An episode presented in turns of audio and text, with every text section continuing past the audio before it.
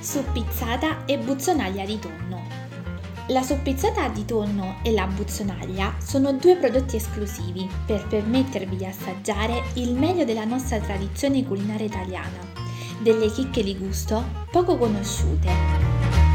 La suppizzata campisi è un insaccato di tonno il filetto di tonno viene tritato finemente e condito con sale e pepe della Sicilia.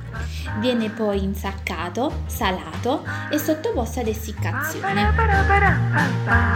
La buzzonaglia di tonno rosso, invece, è la parte del tonno adiacente alla spina dorsale, un taglio dal colore più scuro dovuto ad una maggiore affluenza di sangue. Viene lavorata in modo artigianale nello stabilimento a Marzamemi dell'azienda Campisi. Il tonno viene tagliato a pezzetti e cotto in acqua, conservato poi in vasetto con olio di girasole e sale per un'esplosione di sapore unica. È un prodotto gustoso e nutriente e dedicato agli amanti dei gusti semplici e soprattutto genuini. L'azienda Salvatore Campisi produce e trasforma una vastissima varietà di prodotti di mare, ma anche di terra, come ad esempio i pomodorini, che abbiamo incontrato nella nostra box di febbraio. L'utilizzo di antiche tecniche risalenti al periodo arabo, affinate nel tempo nel piccolo borgo di Marzamemi, situata nel comune di Pachino, sono fondamentali per l'ottenimento di questi prodotti.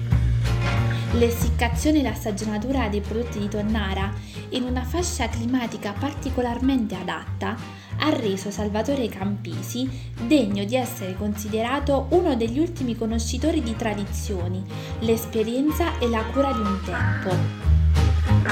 Paolo Campisi, figlio di Salvatore, assicura la lavorazione è rimasta la stessa che tradizionalmente gli abitanti del luogo si tramandano da generazioni Genuinità, freschezza della materia prima e rigidi controlli garantiscono il massimo delle qualità.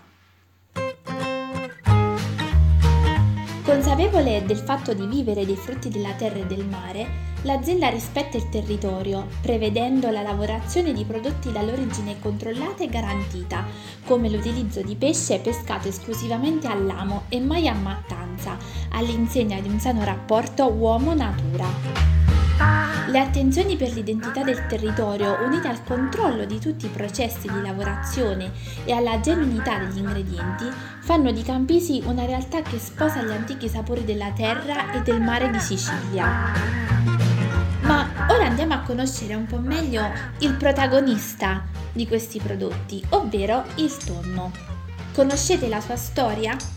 È sicuramente un pesce pregiato, la pesca del tonno era praticata già nella preistoria, come dimostrano i graffiti scoperti nella grotta del Genovese a Levanzo, una delle isole Egadi.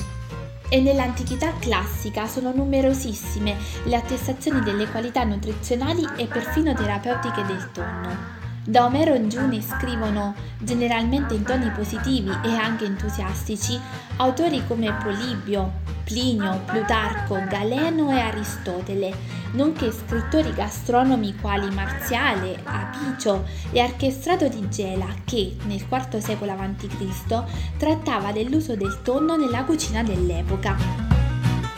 La pesca del tonno fu descritta anche da Aristofane, che racconta che una vedetta si appostava sul rilievo costiero più alto per segnalare l'arrivo dei tonni, i quali venivano spinti dalle correnti marine all'interno di un intrigo di reti.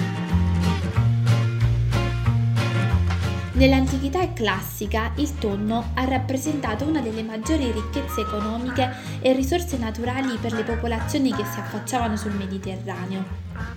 E quando parliamo di tonno ci riferiamo al tonno rosso, il Tunnus tinus, per molti secoli fonte di cibo e di lavoro e quindi di reddito per i pescatori, i costruttori di barche e di reti e per coloro che lavoravano la carne del tonno lungo tutto il bacino che i romani chiamavano Mare Nostrum, da Gibilterra all'Esoponto.